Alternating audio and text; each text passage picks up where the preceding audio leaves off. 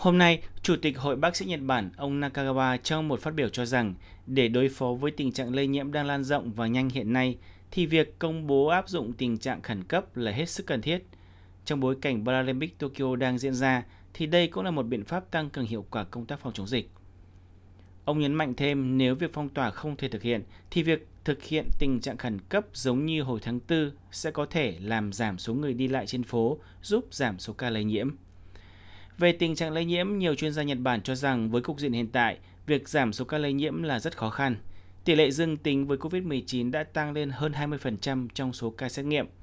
Nếu tình hình y tế không được cải thiện thì việc giảm số ca nhiễm mới cũng không thể. Việc ra ngoài nhiều về quê trong dịp nghỉ lễ là nguyên nhân chính dẫn đến số ca nhiễm tăng nhanh. Hệ thống y tế của các địa phương cũng đã quá tải. Việc chi viện giúp đỡ lẫn nhau cũng trở nên khó khăn khi các địa phương cũng phải đang gồng mình chữa trị cho bệnh nhân sở tại. Do đó, hạn chế tiếp xúc là biện pháp có hiệu quả cao trong lúc này. Trong khi đó, Bộ Y tế và Lao động Nhật Bản ngày hôm nay cho biết số ca nhiễm COVID-19 đang trong tình trạng nguy kịch vẫn có xu hướng gia tăng lên tới gần 2.000 ca. Trong nửa tháng này, số ca trở nặng liên tục tăng. Chính phủ cũng đang tích cực tăng cường năng lực cho hệ thống y tế giải quyết tình trạng bệnh viện quá tải không thể tiếp nhận bệnh nhân.